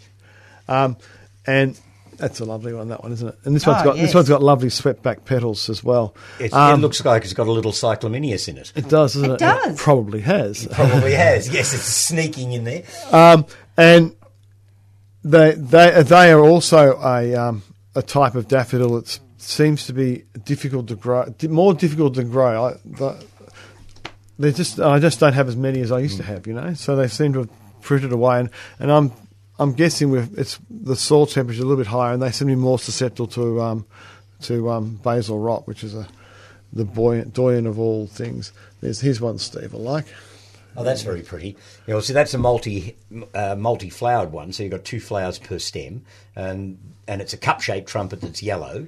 Uh, with a little bit of a whitish rim around it, Mm, actually. has, It's- yeah. which is quite pretty, uh, and white petals, and a little bit of scent. So it's got a bit of Tazetta in it or something. Uh, I think it's jonquilla actually. is it jonquilla? Mm. Do you breed for scent as well, Will? I have it's not- been. I do sniff every flower. Yeah. Um, Well, that, that, that one has got a lovely scent. It's not too overpowering. Mm. Um, I find actually a room full of Tazettas nearly makes me ill Vomit, yeah. because it's so strong. Mm. No, and- that's and, lovely. and Pam knows my attitude to pink trumpet daffodils. I've never I actually do. bonded to pink trumpets. so, There's something so I've given you one. flesh-like That's a, about it's a split crown. ah, here we go. There's there's a s- there's a, that's another very rare one. Oh, now it's a split trumpet reverse bicolour. Reverse I guess. excellent. Yeah, Yeah, which did- is quite different. Yeah. Um, Uh, and in it- fact, it- some of these are getting to the point where it's actually hard to tell they're daffodils. Uh, Mm, they are. You're yeah, quite right. Yeah. But this one here, when it reverses out, it's it's uh, the the contrast is stunning. It's a it's a really and that's a bit of a breakthrough. There's a few breakthroughs in here that that. so um, when are you going to get the green and white uh, b- uh, reverse bicolour? Uh, I, haven't, I haven't really worked too much. Uh, It's too complicated. I've I've looked at it, and they all get involved with with um, genetics, and I think it's all a bit too much. Yeah, I did see Hmm. one on a front of a magazine somewhere or something that was a trumpet daffodil that looked, by the photo at least, to be a really good peppermint green. And it was in England or somewhere, or Ireland maybe, I don't know, somewhere it bred what looks like, to, at least in the photograph, it looked like a classical trumpet style daffodil, and the whole thing was sort of this icy green, and it was just. I bet it was. Ireland. Yeah, well, it should be. Yeah, no, there's been there's been sort of um, a couple of um, areas of working on the green up. There's a there's a species called um, Narcissus viridiflorus, which is an autumn flowering um, green daffodil. It has very small, Tiny flowers. Yeah, it's not everybody's idea of a showy garden plant. And the interesting thing is, it actually doesn't have leaves, so the flowers. Well, it, it has a stem and the flower on top of it, and that's Yeah. it. There's no other Yeah, leaves. That's where the green comes from for chlorophyll. So there's no actual Oh, leaves. okay, okay. Uh, it's a very, it's a quite sense. interesting thing. Um, and there's a number of people. There's a fellow in California whose name I can't remember at the moment, who, who did a bit of work. Manuel somebody, or other. he's now dead sadly. And there's John Hunter in New Zealand. Now John Hunter's breeding is probably the most interesting because he's um, already got um, full size daffodils from that breeding program, Yeah. whereas a lot of them they've got not full size, they're sort of squilly things in between. And he sent me a bit of pollen years ago, and I have got some bits and pieces coming along, but I haven't really worked on them. Um, but we visited John, oh gosh, ten years ago now, and um, he lives in Nelson, and, and we visited him in May. And of course, New Zealand's the same hemisphere as Yeah. us, so that and he had daffodils flowering. Goodness gracious. And these were because of the Viridiflorus has that. Fl- So he's also pulled the season out Exactly. of normal Yes. whack. Yeah. we weren't, I wasn't all that pleased on that. I was thinking that we should try and destroy all of them because I don't really want to have to work in autumn as well, picking daffodils. I, Well, the other so- thing too is daffodils being the harbingers of harbingers spring. of spring that they are. It's all very well to say, well, we can extend their season right out, but do we really want to No, in some right. ways? Because then they become a bit boring because you've got them all year. That's so, yeah, I don't know. I think I'm with you on that one a bit, Will. I don't think I'd want to sort of have my garden full of autumn yellow daffodils. well, that's Confusing, wouldn't it? Mm. Uh, that, that's the, the the line has been blurred by all that sort of stuff. We, of mm. course, now we've cut flowers and we have tulips all year round. We have Yeah. roses all year round. We have well, the first flower was carnations all year round, Yeah. and look at the carnation now. You can't. Nobody wants to buy them at all now. Which is sort of sad. They're still a damn good cut flower. Lilies all year round, Yeah, chrysanthemums that's right, all year yes, round. yeah. Again, chrysanthemums you, they're almost forgotten. Yeah. and they they developed entropy all year round, and then everybody they're passe now. They sort of what's Yeah. the next best thing, you know? So Yeah. Yeah, you need Um, diversity through the seasons. mm, So, and, and yeah. change, and you know, like when was the last time you could buy a, a posy of violets? Exactly. Well, probably when the little old ladies used to go out and pick them and get one penny a bunch. Hmm. That's right. Um, because I can't imagine anything more tedious than picking violets, really. Absolutely. You used to take a walk through the city and there'd be all these carts Yeah. on the sidewalks. You You're know? starting to age yourself now, Pam. I know, I know. But they'd all be selling the most Yeah. amazing Bunches bunches, of of Spring flowers. With all the leaves carefully arranged around Yeah. the outside Yes. of the bunch. Just stunning. Mm. And they cost next to nothing, and the perfume was incredible. In season flowers. Yes. It's like in season vegetables. It's like What's wrong exactly. You need to go to What a farmer's market to see what's actually in season, don't Yeah, you? yeah, Yeah, rather but it, yeah, I mean, you're right. You can go into a florist now and buy any sort of flower at any time of the year, and there's no nothing special about it anymore. Yep. Yep. So yeah, so we don't want daffodils all year. Thank you. okay. I'm quite happy not to. Yeah. We're going to go to. We've had a caller on the outside line talking about different bulb this time. Um, Sue wants to know when and how to propagate hyacinths. Um, one assumes she's talking about the big Dutch Yes. florist hyacinths. Um, and commercially, they scoop them, don't they, Will? That's they, correct, Yeah, yes. so they, they That's actually correct. cut the, the, the bulb and scoop out the centre of the bulb. the basal plate. The basal plate bit, and then it produces lots of little baby bulbils around it. But you've got to keep it really clean. You don't want to get any fungal infections into it or anything like that. Uh, and they need to be kept moist without being wet. Um, and of course, when you do produce the little bulbils, it takes several years to build them up to flowering size in the home garden. I'd setting. buy them. Yeah, I, look, some bulbs are so inexpensive. Um, why you would bother trying to propagate your own when you can buy half a dozen hyacinths for next to nothing and they're full flowering size bulbs and plant fresh ones every year if you want to. Exactly. I mean, I, I treat my tulips almost like that. I just Yep. buy fresh tulips every couple of years. If I get a second year out of some of them, that's fine. Most of them stay in the ground, so if they just keep on flowering, that's good too, because I've had a few varieties that seem to suit my climate quite well and have actually multiplied and kept flowering, uh, which doesn't include any of the black ones so far. Uh, they all seem to fade out fairly quickly. I get a season, maybe two out of most of the black tulips, and that seems to be it for my garden at least. Uh, but some of the yellows and oranges go on. Uh, I mean, I planted one last year, which was a double yellow with red flaring through it, and, it, and flowered stunningly last year. I had they were sort of cheek by jowl these flowers, so they were, they were sort of like a mini Tesselaar's tulip festival, really. uh, and this year it looks like I'm going to hardly get any flowers on them, so I think they were a once offer for my garden. Is that Monsella, was it? I, I, it was something like that. The name. Is that does well for us. It repeats quite Does it? well. Well, it doesn't look like mine are going to repeat at all Mm. this year. I mean, Uh, that, that's kind of that sounds weird to me. I know you know a lot of tulips are like that. You do only get one season out of them, and to me, that's not really like you. You spend quite a lot of money on the bulbs, Hmm. relatively. So you'd want you know you'd expect them to sort Well, of I- give I- you a I treat- seasons at least. Well, maybe. like they're an annual. Yeah, well, you, Yeah, I, I treat, treat them them more like like, an an yeah. annual. I Yeah. see them as dinner out for the garden. It's it's a luxury and an indulgence. So uh, I don't mind. Well, I, I love it if I get two or three years out of a particular tulip, uh, and even and some tulips. I mean, I planted a whole pile of Monte Carlos years ago, and they're just about faded out now. And I must have got ten years out of those things. They were fantastic. They just kept flowering and flowering. And there's an old orange tulip called Ad Rem that tends to keep coming back year after year and flowers really well for me. And when I was talking to Tesselaars last year, they're not stocking it anymore, which is sad. We are. You are good because I think Ad Rem is one of the best of the tulips as far as long term in the garden. But I actually quite like planting something, enjoying it for the season, and thinking, well, that's it. Now I can do something else. So there's also that sort of side of it as well. But so do you give it a second season just in case? uh, most of them I will, yeah. But I think the, the, the, the one I planted, the double red and yellow, has not proven itself good. So um, when I get a moment, I'll pull out all the bulbs and compost them, um, and and I'll plant something else in there next season. Um, and I have to say, although they were quite exciting, they were a little bit hectic even for me these yellow and red stripy things. Um, uh, they they were somewhat mitigated by a, a border of curly leaf parsley around the edge of them, which actually looked quite smart. Um, but even for me, the, the, the I think probably because tulips can do such good primary colours so well. I mm. actually am not madly keen on the multicoloured ones. Yep. I think I prefer a clear red or a clear white or a Yep. clear black or, or whatever. I think they make more impact in the garden in a way. Mm. So I'm actually not that disappointed that these ones haven't really performed again in their second year because it means that I'll get rid of them all and this summer I'll get some more tulip bulbs and I'll buy something else mm. Um, and try them out. I'll just pull you back to the question, Steve. We haven't Oh, got yeah, the ourselves hyacinths. suited. I'm Yeah. sorry. Yeah. Um, uh, th- he's quite right. You do you, by scooping, and then they form little bulbils around the, the broken basal plate. And and I, I'm in, in agreement with Steve that um, it's an awful lot of effort, Oh, yeah. and it takes three years before you get a flowering bulb. And you need to dig them each year. You can't leave them in the ground once you've done it.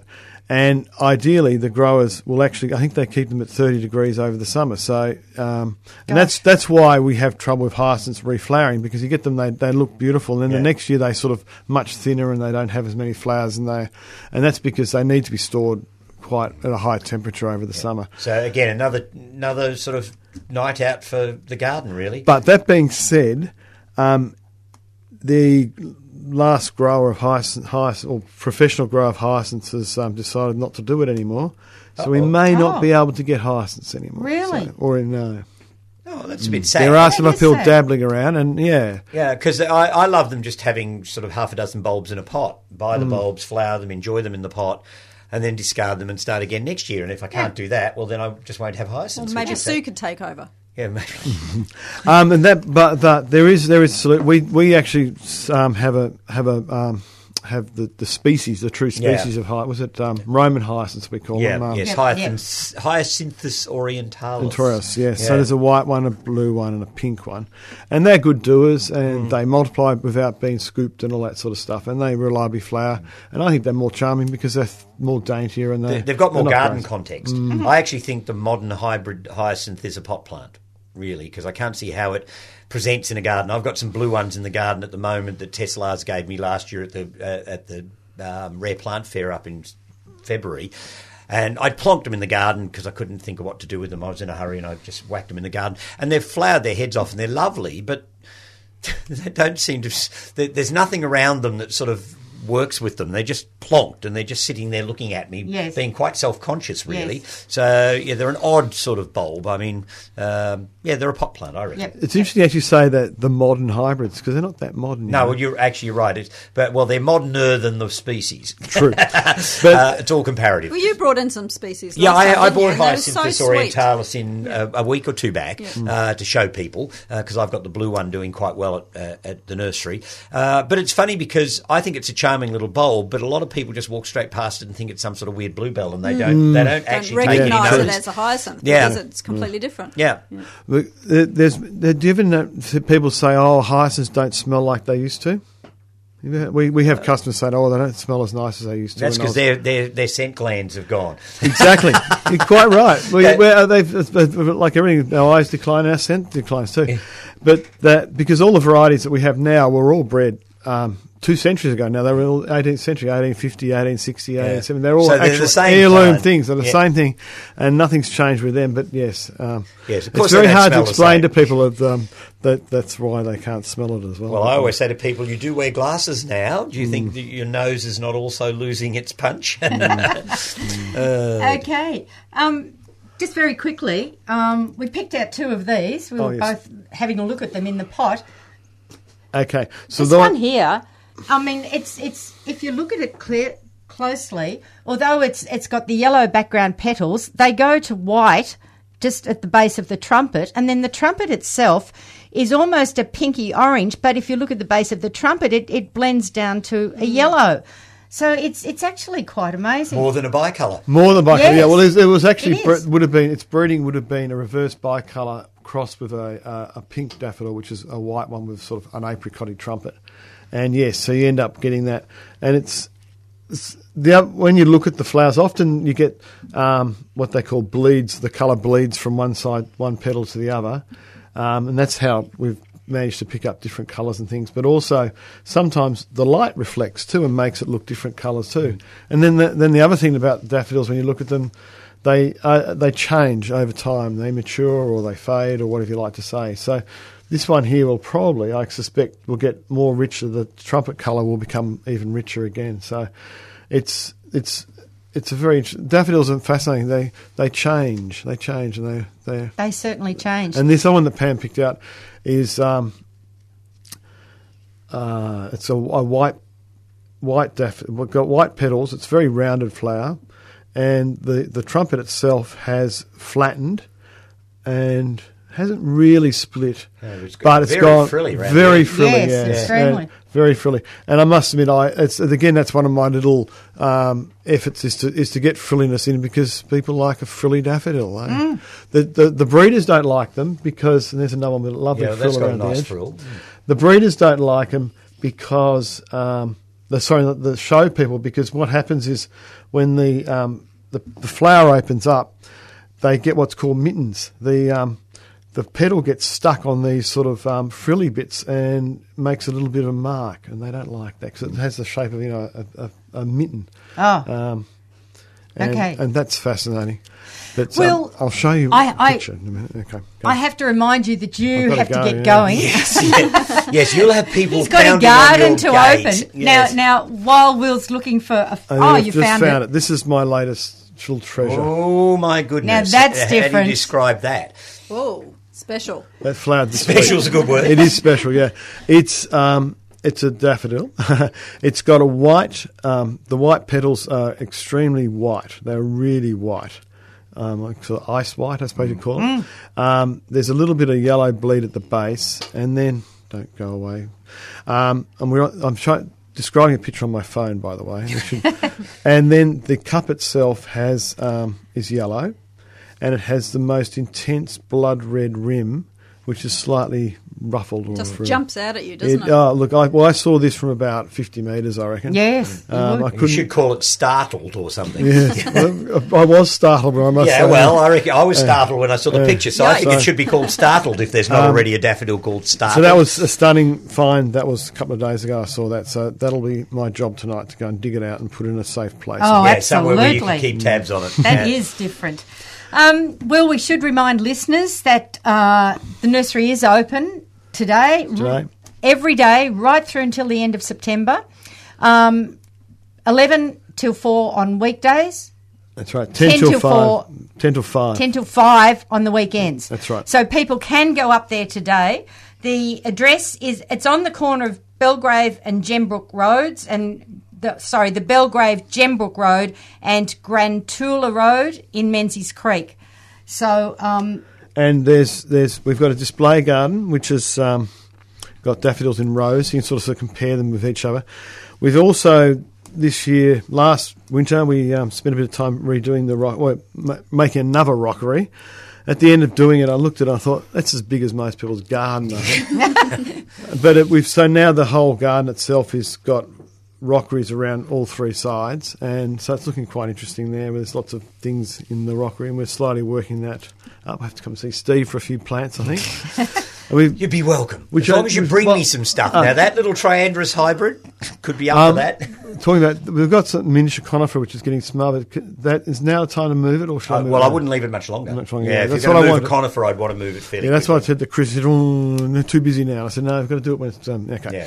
Yeah. Um, so it's a nice display, and in indoor, if the weather's inclement or um, whatever, or you- you're on a wheelchair or whatever, we have an indoor display too of um, of vases of flowers on the on the display, and you can place orders for, for the bulbs you can't live without, and um, we also have um, some in pots as well for those who can't wait. Fantastic. Brilliant. Okay. Fabulous. Great to see you again, Will. Keep up the good work. I mean, it's it's just stunning what you're doing with daffodils. I'm, I'm really in awe of, of how you're producing some of these incredible. I mean, they're just daffodils you wouldn't see around the normal traps. They really are amazing. Thank you, Pam. Okay. And CAB and Steve. Always, Yeah, we'll catch always up with you to soon. catch up with Steve. Uh, Steve was down at the Kyneton show. Chris was down there for the opening. Oh, you mean the Leongatha Lee show? and Gather yes, show, sorry. yes, Yes. yes, yes, was- yes. I did catch up with Chris down there, and mm. and, and that very tall son. Uh, it's just- it's- it's all- And it was, it's, it's a great show. Mm. Mm. Excellent. Okay, you are listening to the 3CR Gardening Show. We're running through until 9.15, so if you want to jump on the phones and ask a gardening question, the number to ring is 94190155. That's 94190155. Stephen, you've brought some Oh, yes, plants in that we plants haven't yeah. had a chance to talk about. Uh, yes, I did, and they're nothing to do with daffodils. Funnily enough, No, Um, okay. Actually, one of the things I bought in today is, is a particularly bizarre and interesting plant. Or not not to say that I don't grow lots of particularly bizarre and interesting plants, but this is actually an Araucaria. So the Norfolk Island pine, bunya pine, monkey puzzle family trees. And this one is Araucaria montana, and it comes from the high summits of New Caledonia. Uh, and New Caledonia is the epicenter of the genus. We have three Australian species, if you include the Norfolk Island pine as being part of Australia. Um, and uh, New Caledonia has something like eight or nine species, and South America has two. Um, so the Araucaria family is very well represented in New Caledonia, and Araucaria montana is soft. It's not stiff and hard and prickly like a lot of the other Araucarias, and it makes this sort of almost broadly conical shaped mass of fluff. Uh, when it's in full leaf. So it's one of the prettiest and softest of all the Araucarias. It's quite rare, as is most of the New Caledonian flora, uh, and it's certainly quite hard to get in Australia. So it's quite a, a rare tree here. Um, and like the other Araucarias, it'll grow well in sandy soils. It'll grow, it's fairly drought tolerant once it gets its roots down, seems to cope with salt winds, copes with, you know, coastal sort of gardening. Um, and yet I can grow it perfectly well at Macedon. So it is a remarkably interesting genus. So yeah, so it will eventually grow to a sizable tree, but most of us will be dead before it does that. And it certainly doesn't grow to the vast size that a Norfolk Island pine will grow. So if you are going to plant a tree in a more suburban sized garden, then Araucaria montana could actually be a worthy subject. Almost has a bit of a petunia look about it. It does actually, yes. It's, it, it, it, it has a little bit of that sculptural look that most Araucarias get. That sort of, I always say it looks like somebody, uh, committees put them together instead of a, an individual. They're, they're sort of all very uh, formal and Yeah. organised. Um, but um, this one's a little bit less so than some. And there's a good specimen of it growing in, well, in several specimens of different species, in fact, of Araucaria, uh, growing in the New Caledonian border down at the Melbourne Botanic Gardens, which I think is well worth a visit to. Um, and so there's a nice for, uh, plant of Araucaria montana down there that's probably five or six metres tall now. Um, and I just thought it was an interesting plant that you just don't see around. Uh, it's certainly not available commercially very often. I got my first plants to sell of it this year. Um, so there's now trees in Australia starting to produce cones. So now we can be sort of a bit self sufficient in, in growing them. But they'll never be a plant that you'll see everywhere. You won't buy one of these in the chain stores or whatever.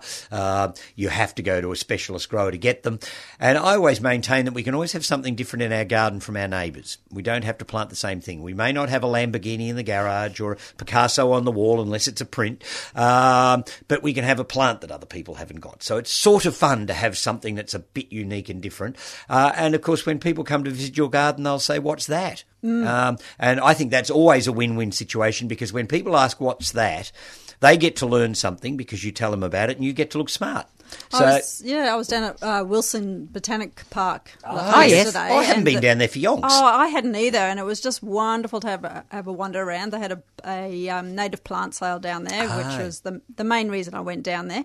Um, but they've got a few new plantings of Araucaria, so it was great to sort of wander around and see the differences between Mm. the foliage. Because often when you see them by themselves and then you see another one by itself, Yeah, you think, it's oh, hard no, to what, tell, what is yeah. the difference? But seeing them all together, I, I was running from one to the other just to have a look at the different and, foliage. and look, I think southern hemisphere conifers particularly have had something of a resurgence in interest over the last few years with the discovery of the Wollemi pine, uh, all that sort of thing. People have suddenly thought, oh, conifers, they're not all sort of spruces from the woods of North America Exactly. or whatever. Yep. Uh, we do have some interesting southern hemisphere stuff, and Araucaria is a genus that only comes from the southern hemisphere uh, and is restricted to the sort of Gondwana sort of things of Australia, New Caledonia, and and, and South America. And it does. Ha- they do have that really ancient look about them, yeah, don't they? That yeah. real kind of fossil look. So, Yeah, they do. They- throw a know- dinosaur in your backyard. Well, if you've got a fiberglass dinosaur in your backyard, you have to have one of these growing next to it, don't you? All right. Uh, now, another plant I wanted to talk about, and before it finishes flowering, because it is on the last gasp, so it's a little hard to see. But this is a again a very rare plant. It's uh, uh, on the endangered species list, uh, and it comes from Korea. Uh, and it's a thing called abeliophyllum, so it has leaves like an abelia, basically, but it's actually related to the forsythias, you know, the yellow forsythias of spring. Uh, and it gets little tiny white flowers. They're scented, not strongly, but they are scented, out of virtually black flower buds. And it's just a little arching deciduous shrub, only grows to about a metre, metre and a half, uh, arching branches. And in the late winter, it comes out with a mass of these little four petalled, starry white flowers. There's also a very, very soft pink version of it. Um, and it's a reasonably hardy little shrub. It doesn't seem to be particularly difficult to grow. It doesn't want to be in the hottest, driest spot you can find, but otherwise fairly hardy. And coming from the mountains of Korea, it's very cold hardy, so it, it won't be worried if you take it to Daylesford or somewhere like that where you get those really, really cold winters. Um, and it when it's in full bloom, it picks quite well, so it's a nice thing to pick for sprays in the house. Uh, and yes, it's just a really rare plant that you don't see grown and sold very often. Uh, I don't find it particularly difficult to propagate, so I'm a little bemused as to why it's not actually out in the trade at all, really, to speak of. I mean, you can get it from me. I'm sure you'd get it from the Yamina boys up in the Dandenongs, but that would be about it. I just wonder. I mean, because looking at it, it's quite twiggy and open. Yeah. And you know, we've got this sort of a bit of a fascination with really dense shrubs oh. rather than you know open flowing shrubs, letting them do their thing. I can't agree with you more. People seem to think that everything has to has be to bushy. be dense and yeah, Yeah. that you can't see through it, and yet something look like at it- that is. Each plant is an individual plant. They don't look at the garden Yeah. scape. I think they want bushy you need the because- openness. Yeah, of- you do of- you to look do. through. To Uh, but I reckon flow. people want it really bushy because they're frightened the neighbours will see what they're up to. Uh, so everything's got to be dense and bushy. Uh, and I do love light, airy, open shrubs. Whereas a lot of people would look at that and go straggly. They yeah. wouldn't say Yeah, yeah. light and airy. That's They'd what say I mean. I straggly. wonder if that's one of the reasons why it's not popular. It could be. It could well be. Uh, but I think it's a charming little plant. And because it has that open structure, and I'm glad you sort of bought that side of it up, it's one of those plants you can have slightly more to the front of a border, even though it might grow slightly taller than some of its compatriots in the bed, but you can see through it. So hmm. you can actually see things behind it and other plants around. So you can pull it forward, which you want to do anyway because of the perfume of the flowers. So you want to have it close to the edge of a border.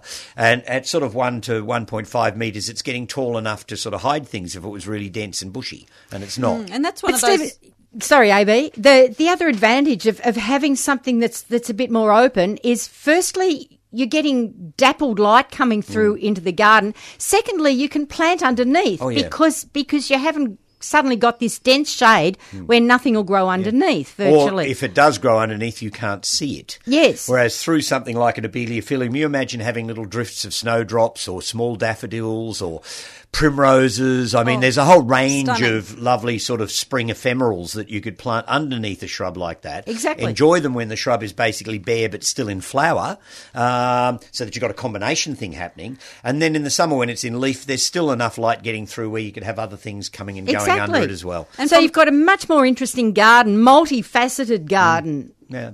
Yeah, Yeah, so, uh, and I was just going to say, from a design point of view, I mean, a, lot of designers will say for people who've got really small gardens, um, a trick is to plant something close to the house Yeah. that you can actually see through because that actually extends the size of the Mm. garden visually. So that that's a classic example of one. So it's a very now I got plant. into trouble the other day from one of my clients when they came into the nursery. They said you don't repeat the names often enough. Still, Right. So I will re-repeat the name. It's Abeliophyllum. So A B E L I O P H Y L L U M. Abeliophyllum.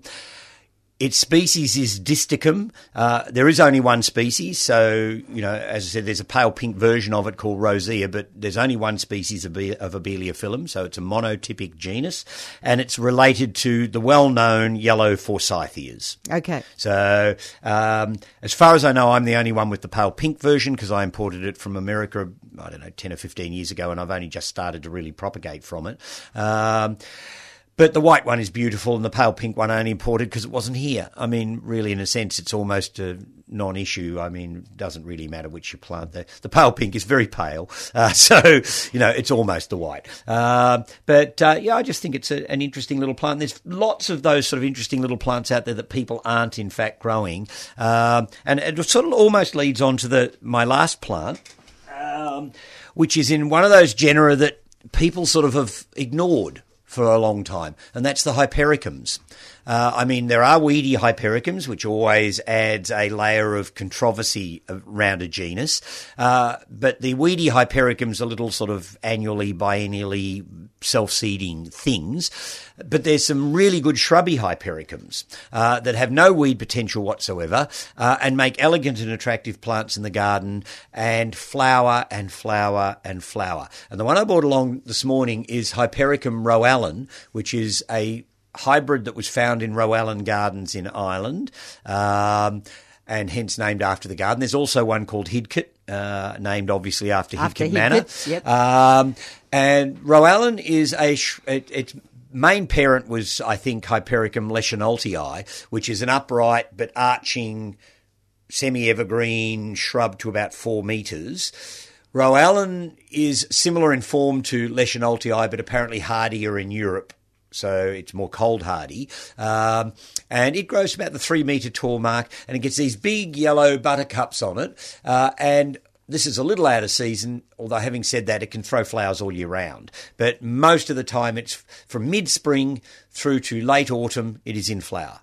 So, I mean, if you are really determined to get colour in your garden over a long season, then some of these shrubby hypericums are really hard to toss. And they are a really good, clear, bright daffodil yellow. In fact, if you put them with a daffodil, they're Identical. exactly a Yes. daffodil yellow. Um, but a lovely buttercup shape almost. with a beautiful buttercup shaped flower and this really pretty, again, airy, open formed shrub, although in this case it grows up much taller than the abeliophyllum, so you'll get sort of a two to three metre shrub, but it's sort of vaguely amorphous and see through. Um, and it does tend to become a little trunky at the bottom, so you know you can underplant it and things with other plants. And it just flowers and flowers and flowers, and they're hardy.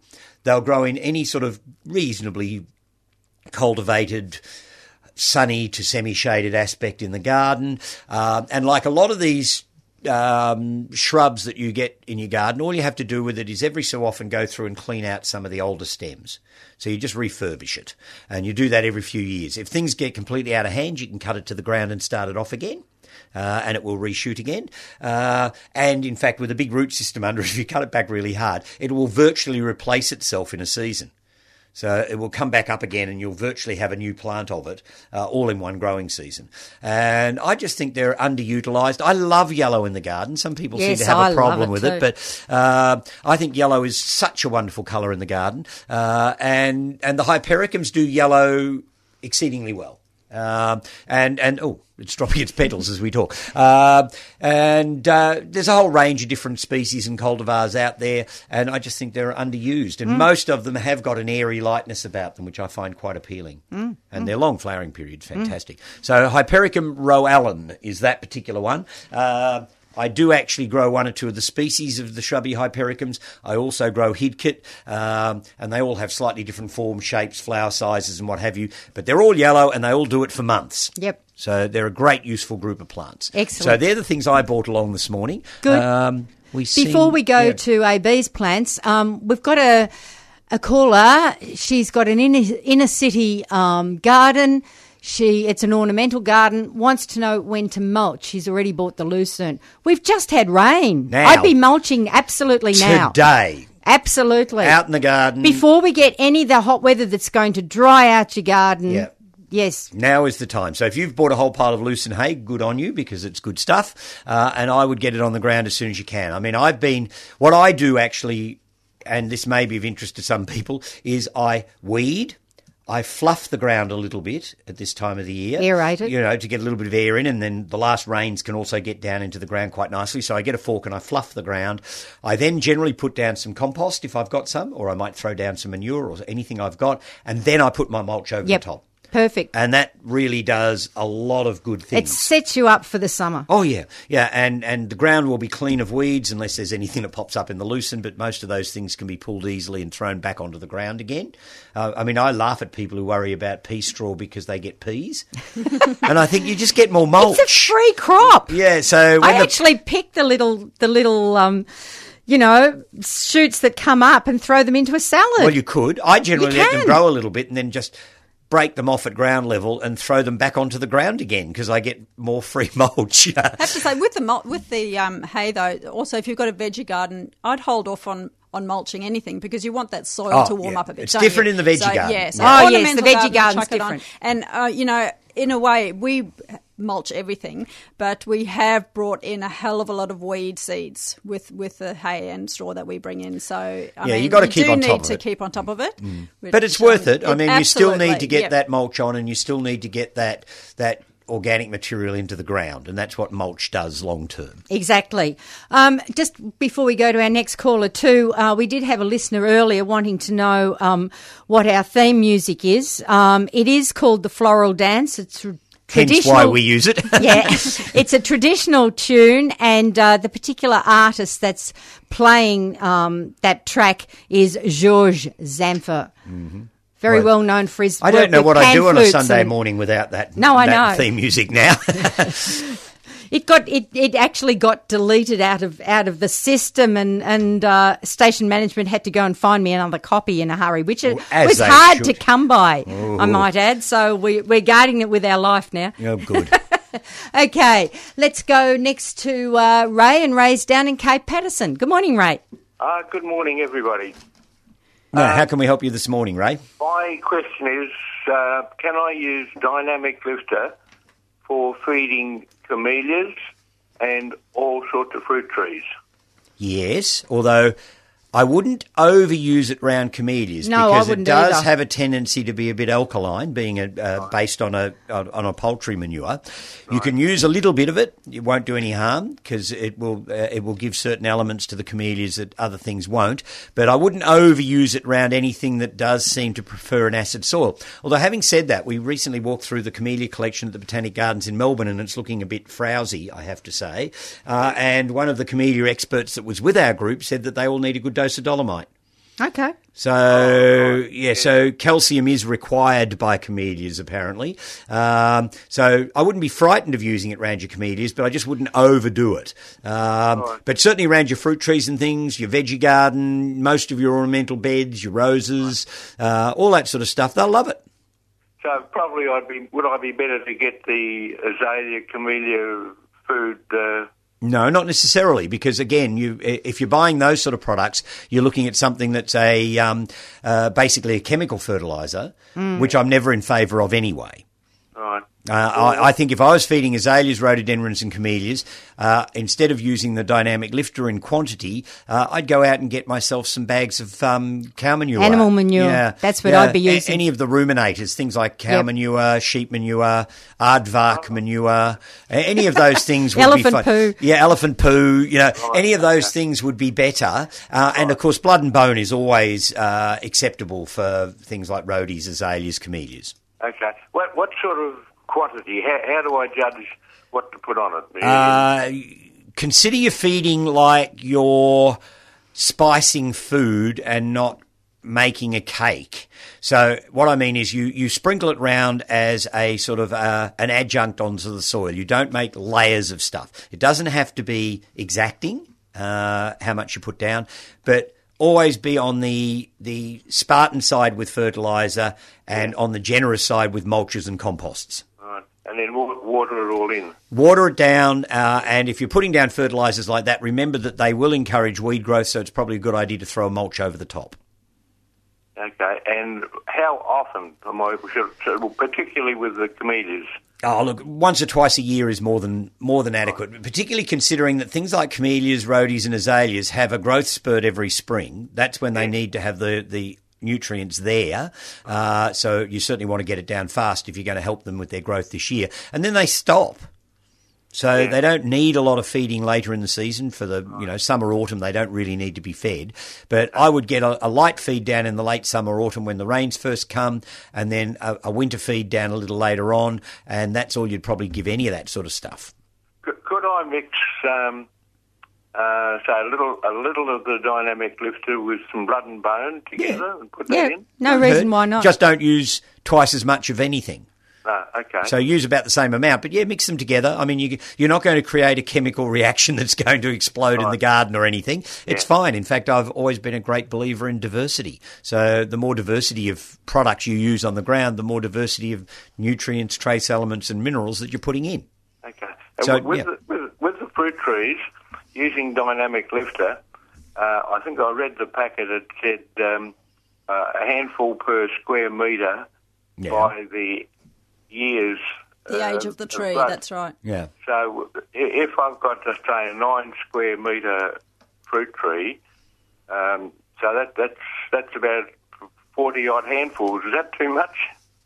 I probably wouldn't need. I don't think you need to put that much down. Uh, I would moderate the amount uh, as the trees get older because they're they're getting a lot of their own nutrients from what's in the ground already. Yeah. So you're only just topping up. So I don't think you need forty handfuls, but maybe you put down twenty. yeah. Okay. You know, so Yeah, you can't you can't underdo it, but you can certainly overdo some things. Um, our soil out here is just, just grey sand. So there's- Ah, yeah, yeah. So Yeah. yeah. so it gobbles up anything and it disappears. okay, that's fine. All right, Okay, then. fantastic. Thanks for your help. Okay, That's a pleasure, Ray. bye. Bye now. Uh, AB, we've just very quickly got time. Oh Yes, yes, you've got one of my plants. We ha- well, I, I brought in one. I've never grown it before, and I, I thought, oh, so I'll get some tips from Stephen. Oh, here we um, go. So this is a um, it's a plant called Synsepalum All right, you won't get much information from Stephen because I've never heard of it. Okay, it's miracle fruit, and and you'd, I've actually bought it for the fruit rather than the plant itself because what it is, it's a, a small red fruit, and mm. when you eat it, it changes your taste buds. So any sour fruits and vegetables and other foods taste sweet. Oh, it sounds like a bit of weirdness to me going on in the kitchen garden. No, but it's really interesting, and, and I mean the thing I like about it is it's still a gorgeous shrub. It's, an, It's got good foliage. yeah, yeah. It's from So West where's its Af- habitat? West Africa. West Africa. So All it's going to be a little bit tricky, maybe, to grow, but um, Cold I- might be a problem. It absolutely might Depending on where in West Africa it comes from. but, Yeah, yeah, uh, that, that's true. It does come from quite a high rainfall area, and Yeah. it, it has two fruiting periods a year. And um, but uh, yeah, I thought I'd give it a go.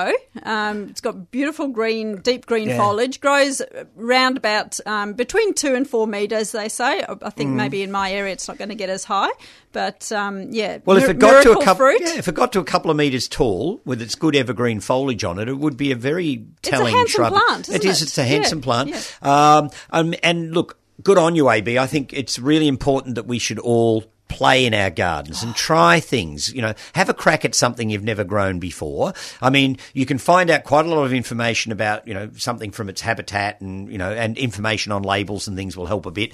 Um, and you can do lots of googling and things like that to find out about things. But the look the worst thing you can learn about trying something new in your garden is that you probably shouldn't have grown it in the first place because it died. Uh, but you've still at least learned from that. Uh, and if you don't try some things, I mean, I've got things in my garden that I shouldn't have, you know, that they're too cold sensitive supposedly or, or whatever and shouldn't be growing in the Macedon Ranges. Uh, but finding just the right little habitat for it or fluking the right little habitat for it sometimes is all it's about. Um, and so I can then thumb my nose at the other experts and say, well, look, I've got a philodendron growing in my garden at Mount Macedon, so there. so why shouldn't you?